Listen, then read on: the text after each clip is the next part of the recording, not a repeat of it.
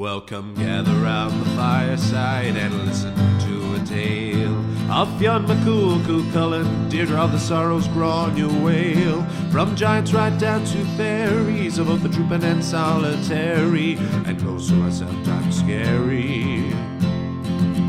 Anything goes by the fireside. Yeah. Fireside, the Puka fireside, the Merrow fireside. Kings and queens fighting heroes, don't you run from the fun, there's no need to hide. Sit by the fireside. Mm. Fireside.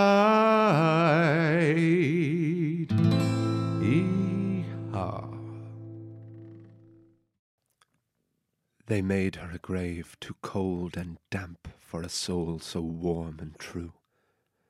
And she's gone to the lake of the dismal swamp, where all night long by a firefly lamp she paddles her white canoe.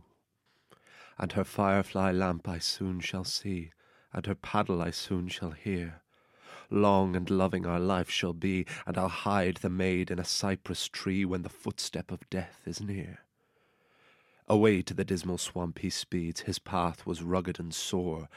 Through wrangled juniper, beds of reeds, through many a fen where the serpent feeds, and man never trod before. And when on the earth he sunk to sleep, if slumber his eyelids knew, he lay where the deadly vine doth weep, its venomous tear and nightly steep the flesh with blistering dew and near him the she wolf stirred the brake, and the copper snake breathed in his ear, till he startling cried from his dream awake, Oh, when shall I see the dusky lake, and the white canoe of my dear? He saw the lake, and a meteor bright quick over its surface played. Welcome, he said, my dear one's light, and the dim shore echoed for many a night the name of the death cold maid till he hollowed a boat of the birchen bark which carried him off from shore. Far, far he followed the meteor spark. The wind was high and the clouds were dark, and the boat returned no more. But oft, from the Indian hunter's camp, this lover and maid so true are seen at the hour of midnight damp to cross the lake by a firefly lamp and paddle their white canoe. Hello, and welcome to Fireside, the Irish storytelling podcast. Each episode of Fireside, we take a story from folklore and mythology, retell it, have a chat about the tale itself and about the craft, culture, and history of storytelling. My name is Kevin C. Olahan, and I am your Fireside, your host and your Fireside Bard. Wow, I actually managed to make a mistake in that after saying it nearly a hundred times. Welcome to episode 96 of Fireside. This is Fireside of Horror Part 2. This is the second episode of the Fireside of Horrors following last year's episode as well. It is a spooky, spooky time, folks. It is for Spoopy 5 Me and for very, very real reasons outside of Halloween, which includes at the time of this recording, it has just been announced that Ireland is going back into level five of our pandemic control, which is essentially back to what it was at the outbreak back in March, or the certainly the the, the first lockdown. Schools are going to remain open, and they're going to try and keep as many businesses. But for most of us, it means back into our caves, and it's a it's a time of immense uncertainty and immense anxiety for so so many of us. And it's now more a time we can't go to halloween parties kids can't trick or treat but we can still watch movies and read books and listen to podcasts and celebrate all things gothic and horror, to take us out of the horror and the gothic nature of the real world. And I hope that Fireside of Horror can be even a moment of relief for you to get outside of our own heads and to just escape to a world of gothic fantasy. And like we did last year, The Fireside of Horror is going to take a slightly different approach in that instead of adapting a story from folklore or mythology, I'm going to explore some of the weird and wonderful inspirations in poetry and verse and literature and song to do with Halloween. And our first piece was what opened the episode there, which was the Ballad of the Lake of the Dismal Swamp, which is just a wonderful, wonderful title. That is by the Irish poet Thomas Moore, who was uh, most known as a songwriter, as a lyrics writer. He wrote the the Minstrel Boy and The Last Rose of Summer um, he was from Dublin, but he's very deeply associated with Wicklow, with my home, because of um, a song called, uh, or it was a song or a poem, I think it was a song, uh, called The Meeting of the Waters, which is a place in County Wicklow, just outside Rathdrum, where my father is from. And there is a statue dedicated to Thomas Moore. And so when I was researching Samhain poetry or Halloween poetry, particularly Irish Halloween poetry, as there's a strong case that the Irish invented Halloween or originated Samhain. Certainly, the the Celtic feast that the Christian Church then appropriated into All Hallow, Hallows Eve and then into Halloween.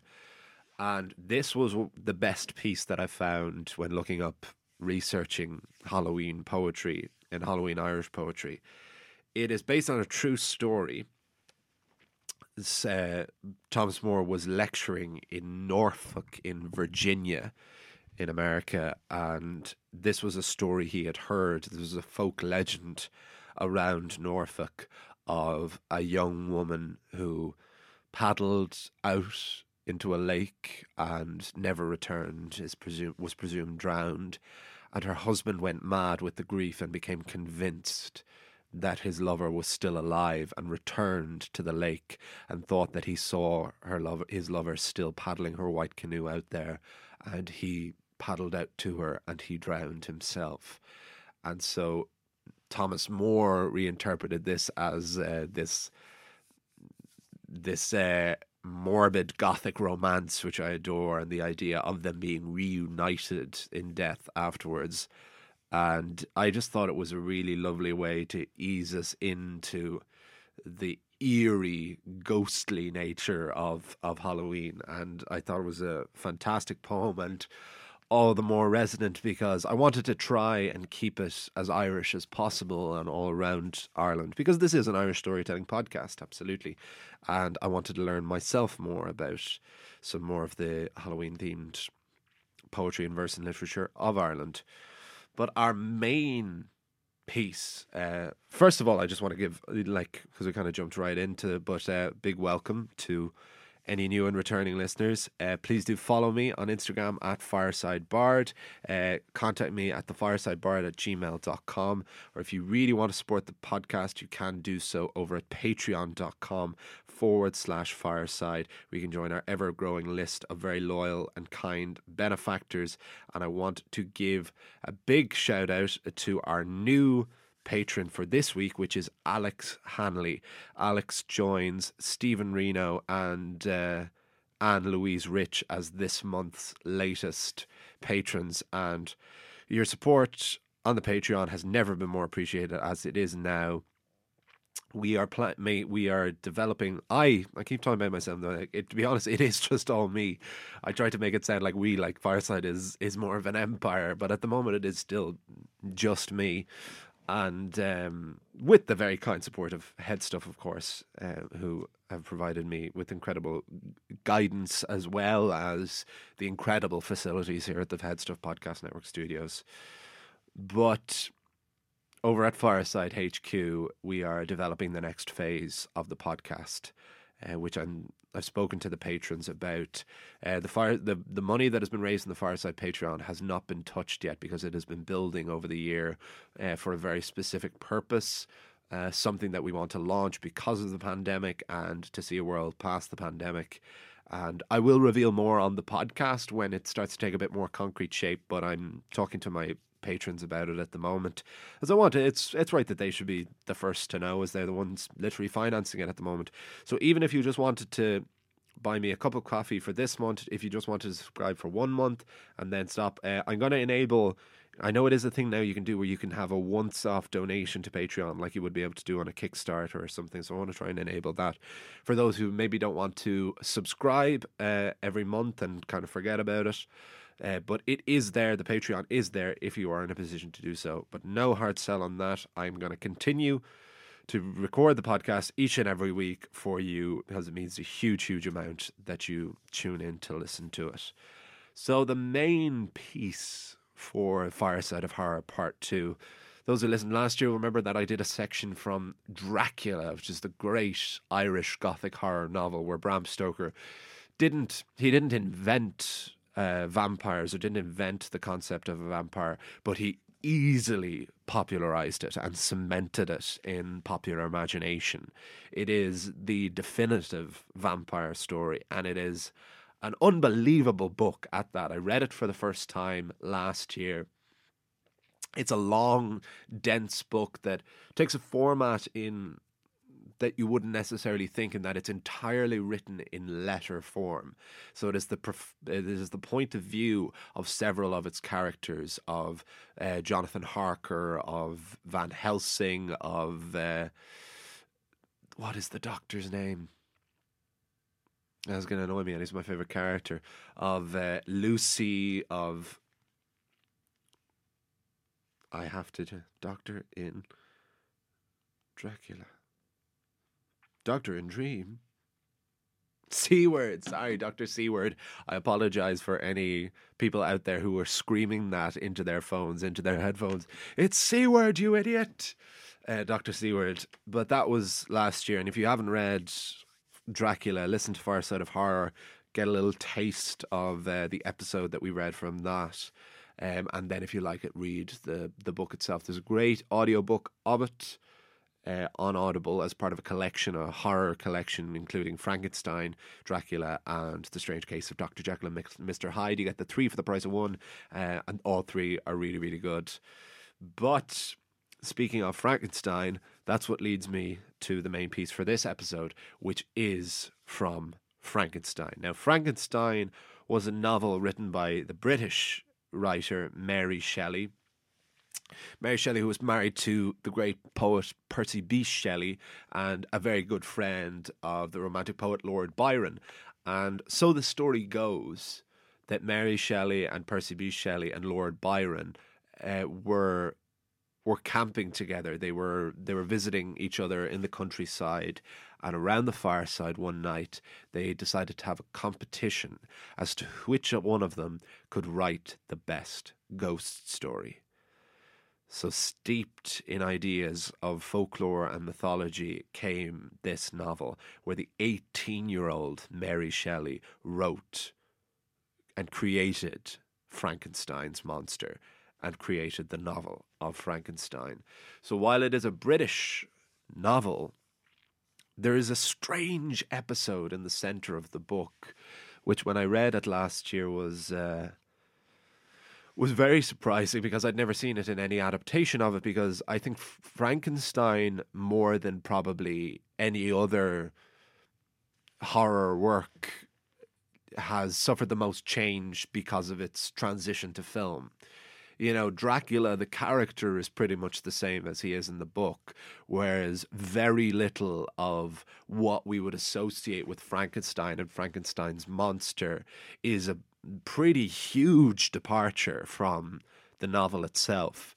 Uh, for, and this is due to the transition to cinema and for example, like you think of Frankenstein, you think of a haunted castle on a hill with thunder, you think of a mad scientist with big hair and the electricity, you think of his little assistant Igor, you think of this huge lumbering green monster with like a square head and bolts sticking out of his side look, it was all there somewhere, but it's a pretty far removal. In the novel, Victor Frankenstein is quite a young man. He's a young medical student. He's a young Swiss uh, medical student who has always had an interest in natural wonder and trying to recreate natural wonder. And it is following the death of his mother that he decides to try and create life. And he struggles with the idea of the smaller, more intricate parts of the human anatomy, and as such creates a creature that is eight foot tall.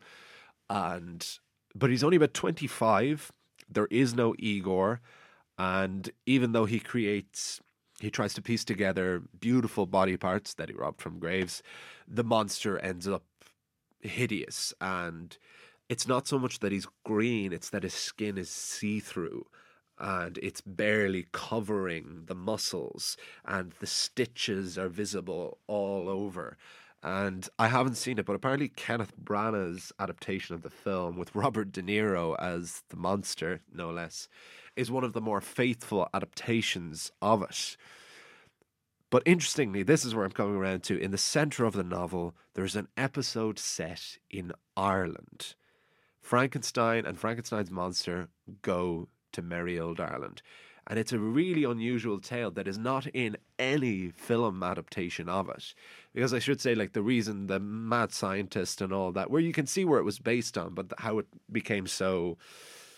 Uh, how it spiraled and snowballed into what we would naturally associate Frankenstein with now uh, came with the transition to cinema and with Boris Karloff as the famous actor who played the original Frankenstein and played him in loads of the, loads of those original movies. That's where that idea started came from, and then you end up in Mel Brooks territory with Young Frankenstein, which is unbelievable, incredible film.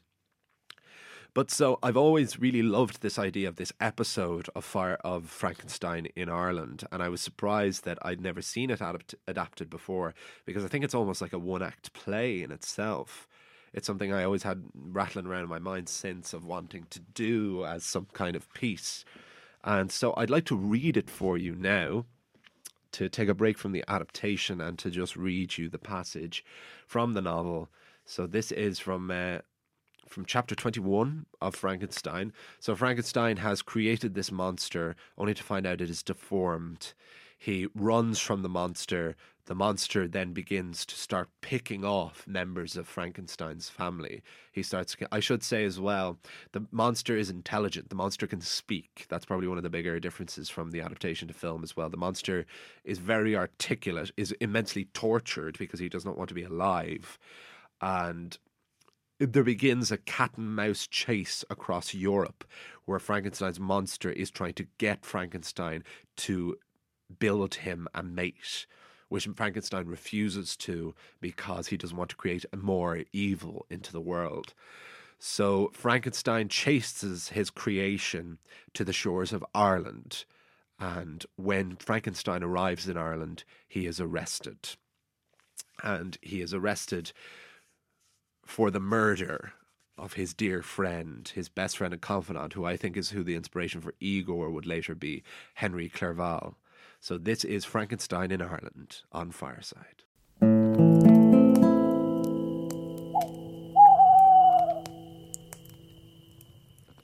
Frankenstein, or The Modern Prometheus by Mary Shelley.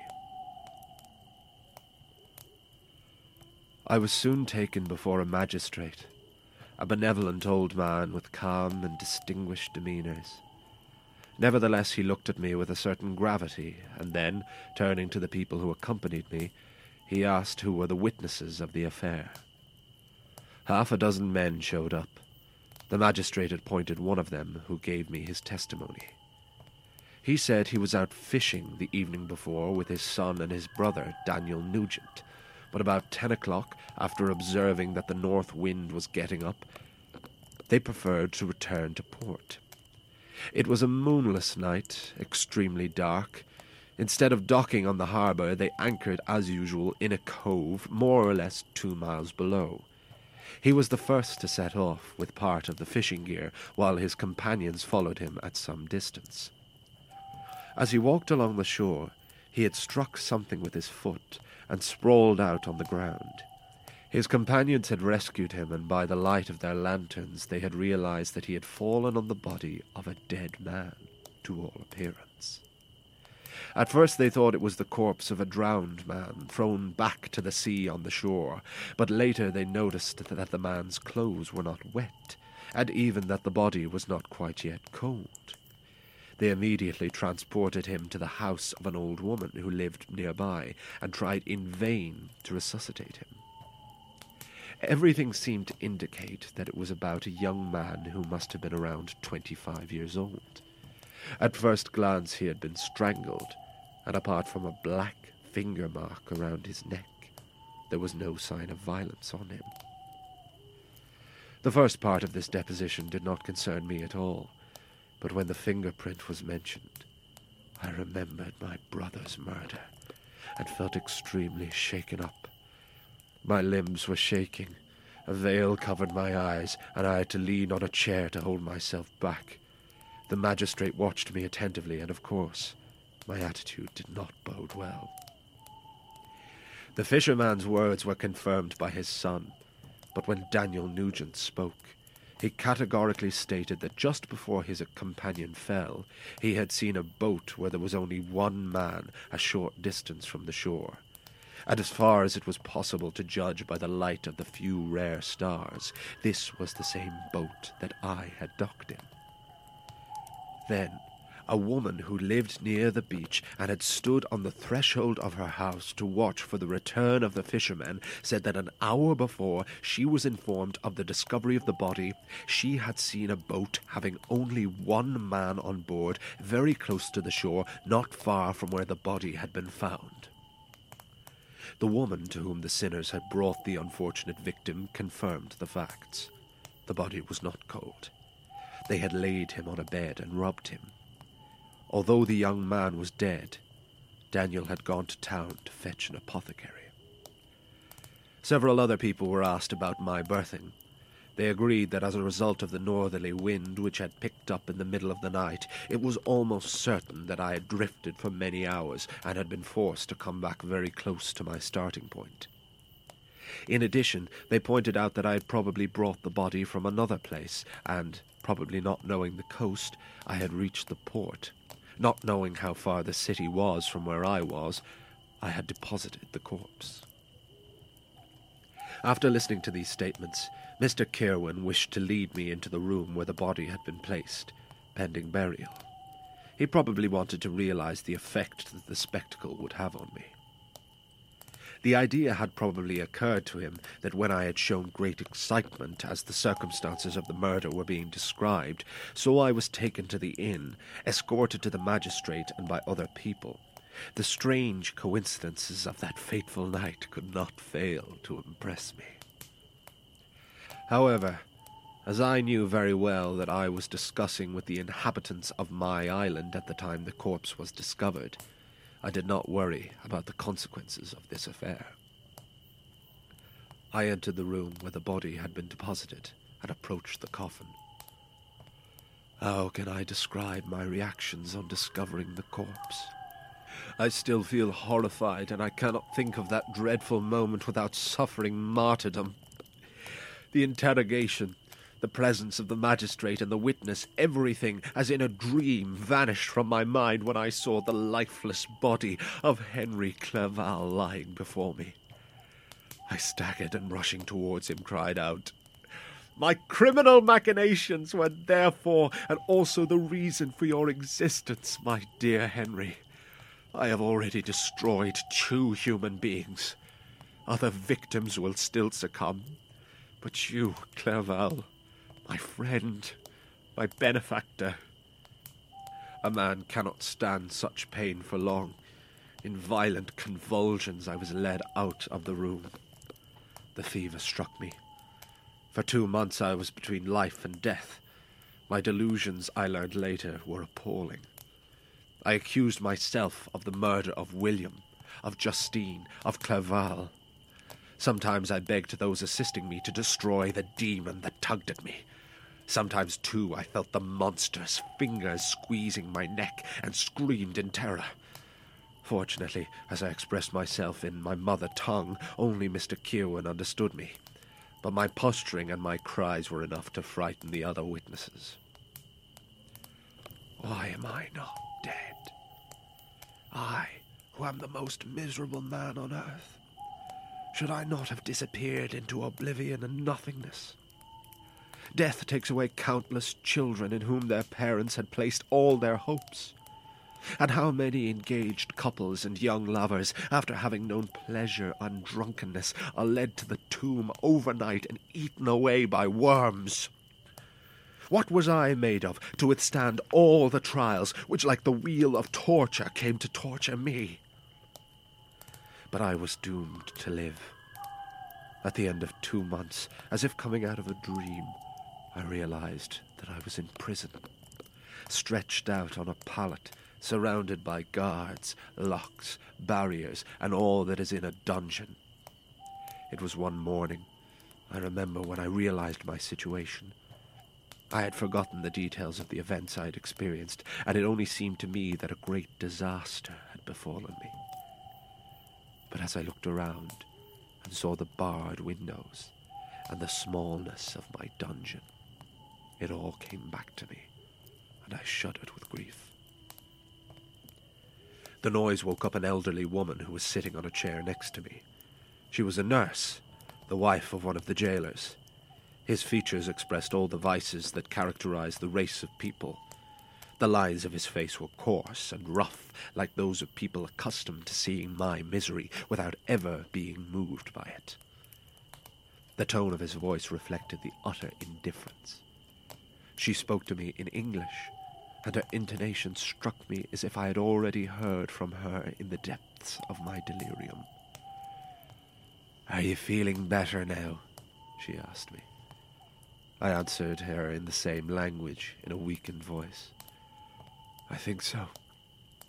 But if all this is true, if this is not all a dream, then I regret I am still alive and feeling so much pain and so much horror. For that, yes, replied the old woman. If you want to talk about the gentleman you killed, I think you should have been better dead, because I have the impression that we are going to be hard on you. But that's none of my business. I am here to care for you and to help you get well, and I conscientiously fulfill my office. It would be nice if everyone knew the same. I turned away in disgust from this woman who was capable of speaking such inhuman words to me, who had just escaped death but I still felt weak, unable to think about everything that had happened. All the events of my life seemed to have been dreams. Sometimes I also wondered if it was true, because nothing presented itself to my mind without obvious clarity. As these blurry images became clearer, I became more feverish. Darkness crowded around me. There was no one by my side to speak to me in a soft, loving voice no hand to help me. The doctor would come and prescribe remedies which the old woman was preparing for me. But the first showed me indifference, and on the face of the second was reflected only harshness. Who, apart from the executioner who was paid to hang me, could be interested in the fate of an assassin? These were the ideas that crossed my mind. However, I soon learned that Mr. Kirwan had taken the best care of me he had made sure that my jail was the most suitable in the prison, but it was still very miserable, and that I could be helped by a doctor and a nurse. It is true that he did not come to see me often, although he was eager to alleviate the sufferings of a human being. He doubtless did not want to witness the torments and lamentable ramblings of an assassin. He therefore came from time to time to see that I was not neglected too much, but his visits were brief and very short.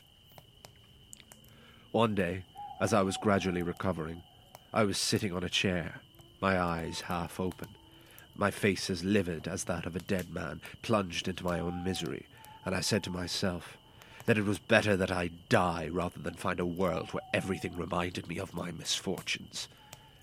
At the same time, I was planning to declare myself guilty and submit to the tests of the laws, as Justine had done, even though she was innocent. As these thoughts occurred to me, the door to my cell opened, and Mr. Kirwan made his appearance. His face expressed sympathy and compassion. He sat down on a chair next to me and spoke to me in French. I'm afraid this place will put you off, he said. Is there anything I can do to you that will improve your lot? Thank you. But all that doesn't matter to me. I could never again on this earth receive comfort. I know that the sympathy of a stranger risks being without effect on someone like you, stricken with such a curious disgrace, but I hope that you will be able to leave this place of misery, because I have no doubt that we will succeed in finding a testimony which will exonerate you of this crime. This is the last of my worries. By a strange combination of circumstances, I have become the most miserable of mortals tortured and tortured as I have been and as I am, can I still fear death? Nothing, in fact, is more dreadful or sadder than everything that has happened recently. As a result of a freak accident, you are dumped on this shore, renowned for its hospitality, and soon arrested with charge of murder. And the first thing we put in front of your eyes is your friend's body, inexplicably killed and somehow placed by some demon in your path. As Mr. Kirwan spoke, despite the disturbance of recalling my suffering, I was greatly surprised to learn that he knew so much about me. I guess he read the astonishment on my features because he hastened to add, After you fell ill, all the papers that were on you were brought to me. I have examined them so that I may uncover any information which might acquaint your family with your plight and your condition. I found a few letters, and among others, one from your father. Immediately I wrote to Geneva. Since I sent my letter, two months have passed, but you are still mad, and even now you are trembling. You must be free from all emotion. It would be a thousand times more painful to wait. Tell me who died. What another murder I must cry now. Your family is doing well, Mr. Kirwan said kindly, and there is a friend here who has come to visit you. I don't know the reason why this idea came to me, but at that moment I thought it was the murderer who had come to taunt me and make me responsible for Clerval's death in order to push me again to satisfy his satanic desire. I put my hand in front of my eyes and let out a cry of despair. Oh, hunt him! I can't see it. For God's sake, don't let him in. Mr. Kirwan looked at me confused. He couldn't help but take my exclamation as a presumption of my culpability and said to me in a stern tone, I would have thought, young man, that the presence of your father would have been welcome, and now it inspires you a strong repulsion. My father! I cried as though all the muscles in my face relaxed and my confusion subsided. So my father has come. What a wonderful man! But where is he? Why isn't he hurrying? My change of attitude surprised the magistrate and pleased him. No doubt he thought that my exclamation had only been a fleeting return of my delirium, and again he became affable. He got up and left the room with the nurse. A moment later, my father entered. Nothing at that moment could have given me a more complete joy than this arrival. I held out my hands to him and cried out, So you are safe and sound, and Elizabeth, and Ernest. My father calmed me down and assured me that everyone was fine. By broaching subjects that were dear to my heart, he then tried to give me courage. But soon he realized that a prison was not a haven of happiness. What place do you live, my son? He said, looking sadly at the screened windows and the grim appearance of the cell. You had gone on a trip to find happiness, but fate is hitting you. Poor Clerval. The name of my murdered friend caused me in the state of despondency in which I found myself a deep emotion, and I burst into sobbing. Alas, yes, father, I replied. A terrible fatality haunts me, and I must live to accomplish it. If I wasn't, I would have fallen on Henry's coffin by now. We were not allowed to converse any longer, as my precarious state of health required absolute calm. Mr. Kirwan returned and insisted that I not exhaust my strength in too great an effort. But the appearance of my father had resembled to me that of a helping angel, and little by little I recovered my health. As the disease subsided, however, I fell into a dark melancholy that nothing succeeded in dispelling. The image of Clerval haunted me incessantly. Clerval assassinated. On more than one occasion, the extreme agitation to which I was the prey made those around me fear a dangerous relapse. Alas, why were they so keen to preserve a dreadful and miserable existence? It was surely for me to fulfill my destiny, which now is approaching its end. Soon, oh, very soon, death will overcome my torments and deliver me from this crushing burden of suffering that I carry with me. And once justice is executed, I will know rest. Although it was constantly present in my mind, death still seemed far away. For hours and hours I sat motionless, prostrated, waiting for a brutal catastrophe which would engulf us, my destroyer and I, in its ruins. The opening of the meeting was approaching. I had already been in prison for three months, and although I was still very weak and still subject to relapse, I was forced to travel a hundred miles to reach the town where the tribunal was sitting. Mr. Kirwin himself took care of calling the witnesses and providing for my defense. I was spared the disgrace of appearing in public as a criminal because the case was not argued before the court which decides on the death penalty.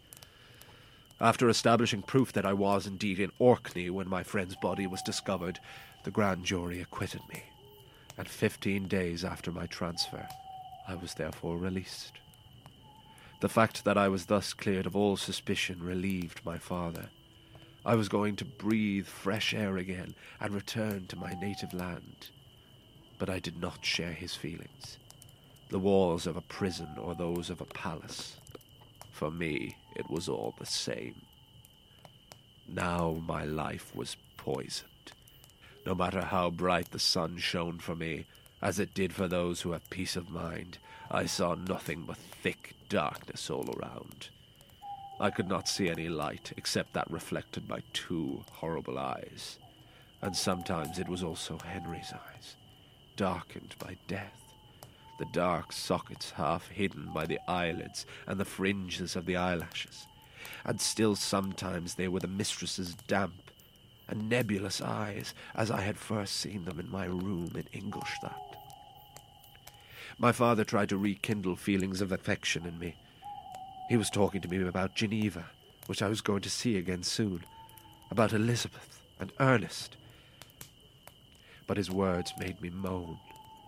From time to time, of course, I felt a need for happiness, and I thought half heartedly of my cousin whom I loved, invaded by the sickness of the country I was burning to see again, the blue lake and the rapid Rhone which liked it so much during my teenage years but my general state was torpor, and I didn't care if I was in prison or contemplating magnificent landscapes. My studies were crossed only by fits of anguish and despair, and in those moments I thought only of ending my days, and I would undoubtedly have committed this violent act if I had not been the object of rigorous surveillance. However, I still had a duty to accomplish, and this memory finally got the better of my selfish despair. It was necessary that I return to Geneva as soon as possible to watch over the lives of my family and watch for the arrival of the murderer.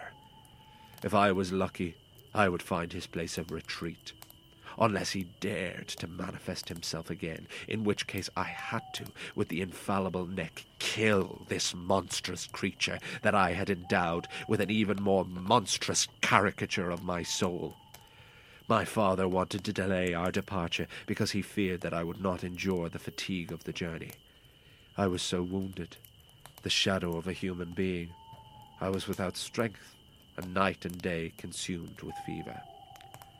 However, as I was worried and anxious to leave Ireland, my father saw fit to give in. We took our places aboard a ship leaving for Le Havre, and with a favourable wind, we left the Irish coast. It was midnight. Stretched out on the deck, I gazed at the stars and listened to the rustle of the waves. I blessed the darkness that hid Ireland from my sight, and my heart thumped with joy that soon I would see Geneva again. The past gave me the impression of having been an odious nightmare. However, the ship where I was, the wind which pushes me far from the shores of Ireland, the seas all around, everything attested that I had not lived a dream and that Clerval, my best friend, had been the victim of the monster I had created. In thought, I spoke of my entire life my serenity when I was with my family in Geneva, the death of my mother, my departure for Ingolstadt. I remembered with trembling the mad enthusiasm that had driven me to create my hideous enemy, and I saw the night when he had been given life. I was unable to continue my thoughts. A thousand sensations oppressed me, and I began to cry bitterly. Since my health had recovered, I had become accustomed to taking a little laudanum every night, because this drug gave me the possibility of regaining the necessary rest to keep me alive. Overwhelmed by the memory of my multiple misfortunes, I drank double the usual dose and soon fell sound asleep. But sleep did not tear me from my thoughts, and an endless array of sordid images crossed my mind. Towards morning, a sort of nightmare seized me.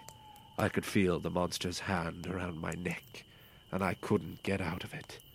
Howls and cries echoed in my ears. My father, who was watching over me, realized this and woke me up. The waves were surrounding us. The sky was cloudy. But the demon was not there. I felt a sense of security, the impression that there had been a truce between the present and my irreversible and tragic future. It was a kind of peaceful oblivion, the very one that the human mind on such occasions arouses so easily.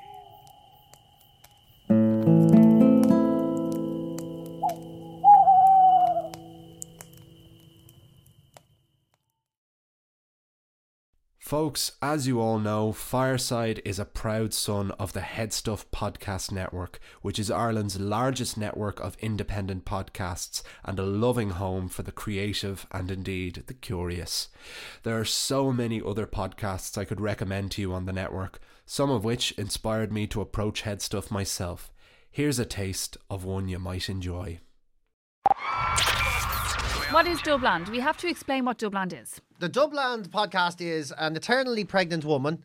Um, I've been pregnant three times. yeah, but you've been pregnant since I met you. Right, okay. Hanging out with a neurotic middle-aged toddler, Mm-hmm. and the way that those two people from very opposing sides of the um, world see the see the world around them. Is that it? Is I think that a good it. explanation Yeah, of That's it? a very good explanation. Uh, you can listen on Spotify, you can listen on iTunes, you can listen on the Headstuff Podcast Network. We're on the Headstuff Podcast Network.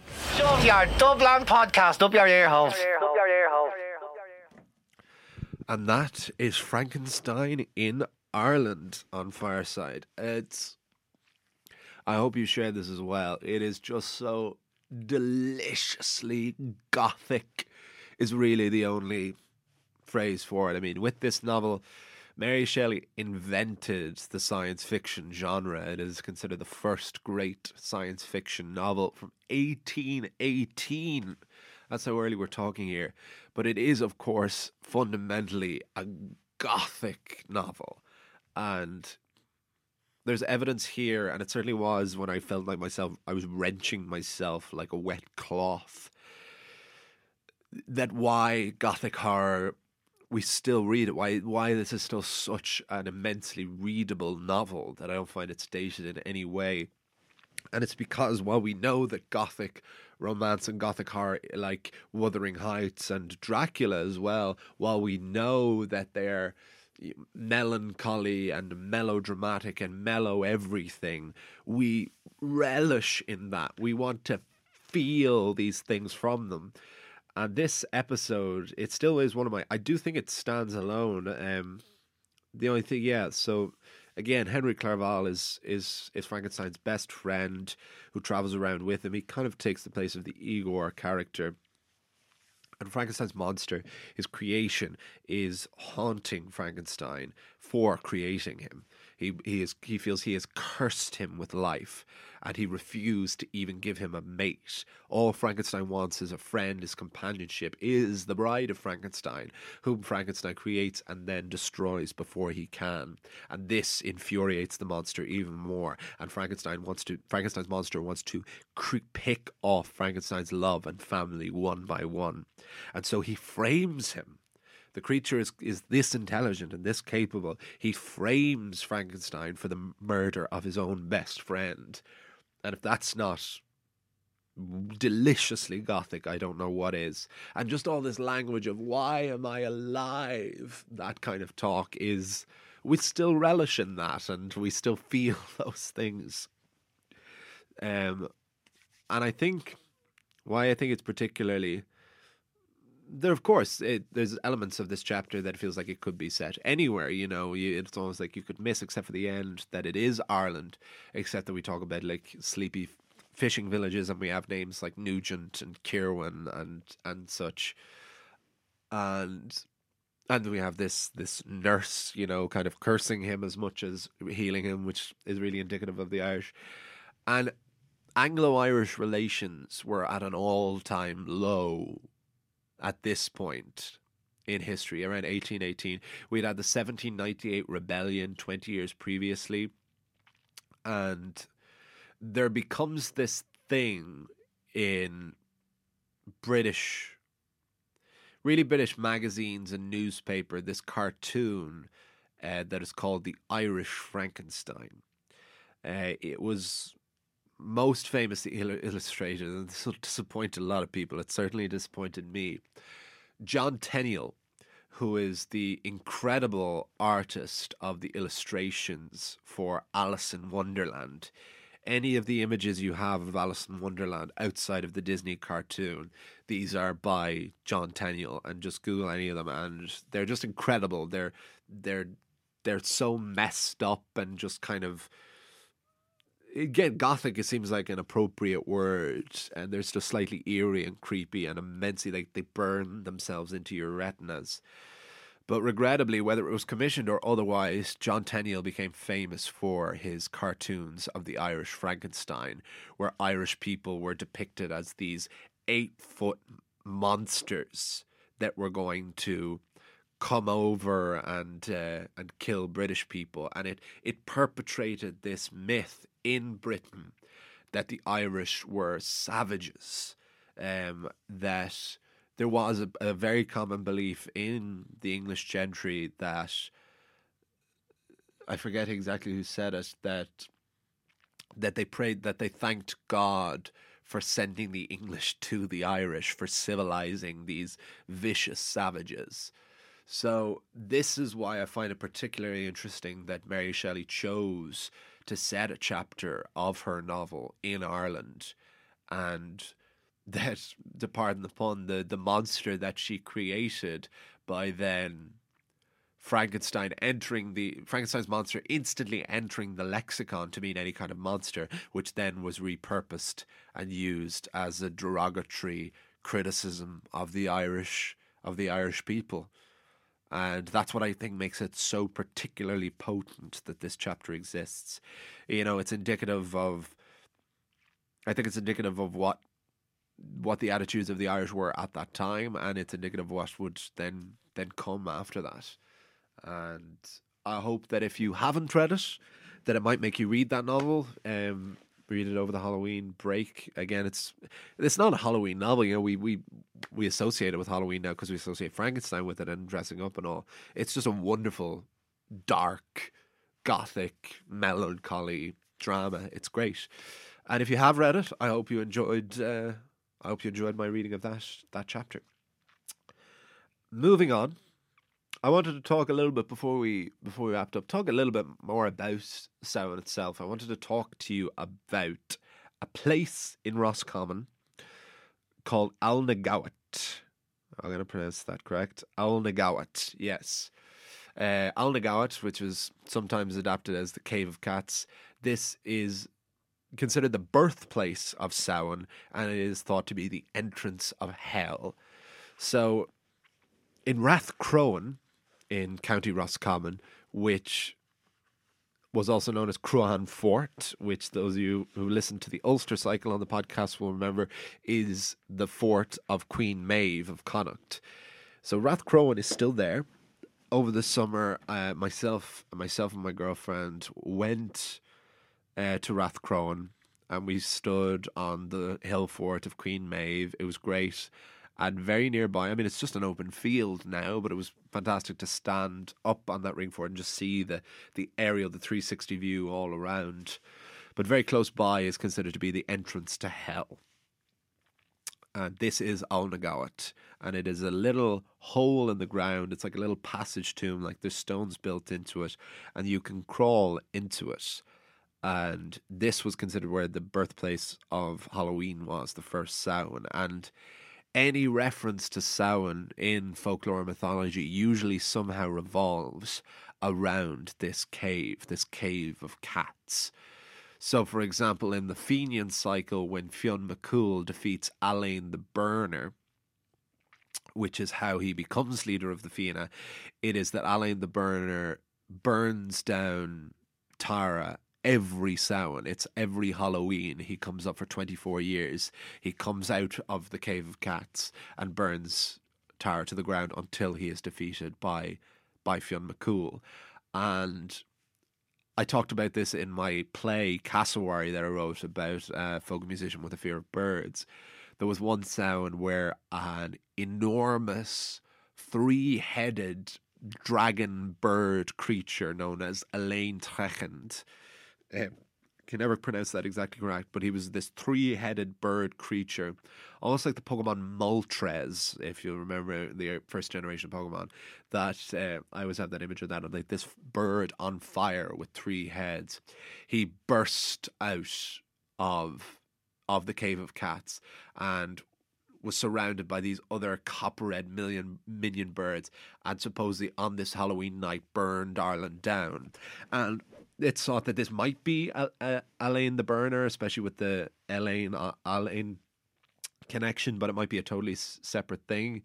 And it was it was only Amergin, who was a poet, who was able to defeat Elaine Trechend. And on the on the Cave of Cats, at the entrance to this gateway into hell, there is a stone uh, that has written in Ogham in the ancient Irish alphabet, uh, here lies Miach, son of Maeve. And so on this entrance to hell, this gateway to the other world as it was, is a stone that is almost a primary resource that Queen Maeve of Connacht, this mythological figure who thought that the possibility that she was a goddess, this is like a primary resource that she actually existed, that she was a real person. And I wear it as a necklace around my neck now. This uh, this little stone with the, the engravings. Here lies Miek, son of son of Maeve. So Samhain is uh, is deeply, deeply intertwined, of course, with with folklore and mythology, and you will find any any reference to to Samhain usually revolves around Oweynagat, around this this cave of cats, this entrance to the other world. And yes, we went into it, myself and Anna, we climbed into the cave of cats. And it was really spooky in there. it's really cramped. And the best thing about it is it's hard to find. It's you know, it's not marked by you know, like touristy signs. You know, there's no like tour to it. Well, you can get a tour to it from Rathcroghan Village, but you have to walk down this long path, and it's like through kind of farms, and it's still really, really preserved, and it's just in a field, and you just have to stumble upon it, and it's so natural and so as it was for that very reason, and it's an immense it, it, like if you happen to be driving around the Roscommon area or you're driving around Ireland, anyone from outside who, when you finally can come back to Ireland, please do, and please visit the Cave of Cats and visit the birthplace of Halloween. And there's another great tradition of Halloween which the Irish are very much thought to have invented as well, and this is jack o' lanterns, is the idea of carving pumpkins. And for those who don't know, it's thought that that came about pumpkins didn't really grow in Ireland. So what the Celts used to do, and what was done for hundreds of years, was they would carve turnips. And if you've ever seen a carved turnip, an image of one, it's truly, truly terrifying. And it was thought then that after around the famine, when all of the mass emigration happened uh, into America of the Irish, that this was one of the traditions that they brought over there. And it's once the concept of carving turnips went to America, then they discovered that pumpkins were a much better bet. That you could carve into pumpkin. It was large, it was fleshy, it was orange. And this is where the idea of a jack o' lantern really took off because then you could hollow out a pumpkin and you could place a candle inside. and long-time listeners of the show might remember the story of the three wishes about Bad Bill, who had three encounters with the devil and his minions, and kept out tricking, uh, outwitting the devil. And then when he went up to heaven at the end, he was denied entrance to heaven by St. Patrick and was sent down to hell and was denied entrance to hell by the devil for having tricked him so much. And because of this, uh, Bad Bill was cursed to wander the lands of Ireland and he just with a lantern to hold and he became known as Will o' the Wisp. And a will o' the wisp is a phenomenon that happens in bogs where there will just be a spontaneous burst of flame coming out of the bog somewhere. It's really mysterious and really bizarre and a wonderful, wonderful natural phenomenon. And their way of explaining this was that this was Bad Bill. But this is an, there's another ver- version of that story where he is known as Jack and it is the same story that he is denied entrance to heaven and to hell and is only given a lantern to walk around with and he was known as jack of the lantern or jack o' lantern. And that is so that is as concrete proof as you'd want of a concept of an idea originating in a country. You know we wouldn't have this like jack o' lantern feels like a lad you went to school with but so yes, if you want to, after you listen to this, you haven't listened to it at all, or maybe you haven't listened to it in a while, check out the Three Wishes because it is indirectly another Halloween tale. But to finish up, because it's been a very long episode, but it's a Halloween special. It's Samhain, it's pandemic, it's the world is on fire, um, and I wanted to give you an extra long one while we could. I want to finish with a song. There's lots of Christmas songs. It's very hard to find Halloween songs. I found last year I did. Uh, a Weela Weela Walya, um, which is the the cave, the cave of the. Sorry, checking the message. Uh, the tale of the woman in the woods, which I kind of repurposed, but uh, I thought it kind of worked. But we have uh, I managed to find an actual Halloween song, and it turns out that it's it's really well recorded. It's it's been adapted a lot of times. Sting even did an adaptation of it. Uh, the folk group Peter, Paul, and Mary. It's there's a couple of different names it's known as. It's known as a souling, uh, the soul song, soul cake, and it is. I suppose I'll just sing it, and let me know what you think. But here is our Halloween song, the Souling Song. A soul, a soul, a soul cake. Please, good missus, a soul cake. An apple, a pear, a plum, or a cherry. Any good thing to make us merry. One for Peter, two for Paul, three for him that made us all. God bless the master of this house, and the mistress also, and all the little children that round your table grow. Likewise your men, your maidens, your cattle, and your store, and all that dwells within your gates, we wish you ten times more. A soul, a soul, a soul cake. Please, good missus, a soul cake. An apple, a pear, a plum, or a cherry. Any good thing to make us merry. One for Peter, two for Paul, three for him that made us all. The lanes are very dirty and me shoes are very thin. I've got a little pocket that I can put a penny in.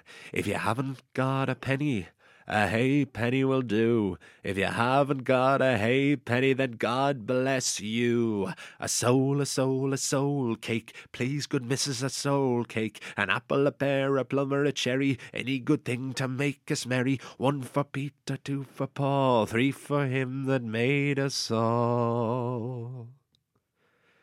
And that is the soul song. And this is a this is a folk song that's as old as they come. It's a traditional round been adapted a huge amount of times. Sometimes it's adapted as a Christmas song, but they have loads. They have loads of Christmas songs.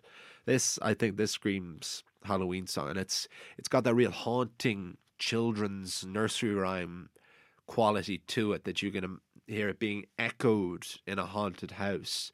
So if you like it, check out. There's loads of versions for it on Spotify.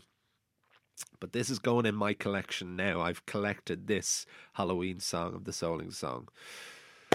So that was Fireside of Horror Part 2, an epic mammoth episode as it was, and I hope you all enjoyed it. Um, we had The Lake of the Dismal Swamp by Thomas Moore. We had the episode of Frankenstein in Ireland by Mary Shelley. And we had The Soul Song. We also talked about Alan Gowat and the Jack O' Lantern. I think we covered covered good stuff there. So I want to thank you so much all for listening. Please follow me at Instagram on Fireside Bard, the firesidebard at gmail.com. Please support the Patreon at patreon.com forward slash fireside podcast. Thank you so much to Alan, Paddy, and Connor, everyone here at Head Stuff for their continued support. I'll see you all. You'll hear me all next time where we are doing the story of Fionn McCool in the old man's house. We're returning to Fionn McCool as the part two of our story from last week, which was Thor in the Land of Giants, to see how the Irish told that story. I'll hear see you. I'll hear. Take that again. I'll see you all. You'll hear me all next time. And remember, wherever you are and wherever you go, you can always join me by the fireside.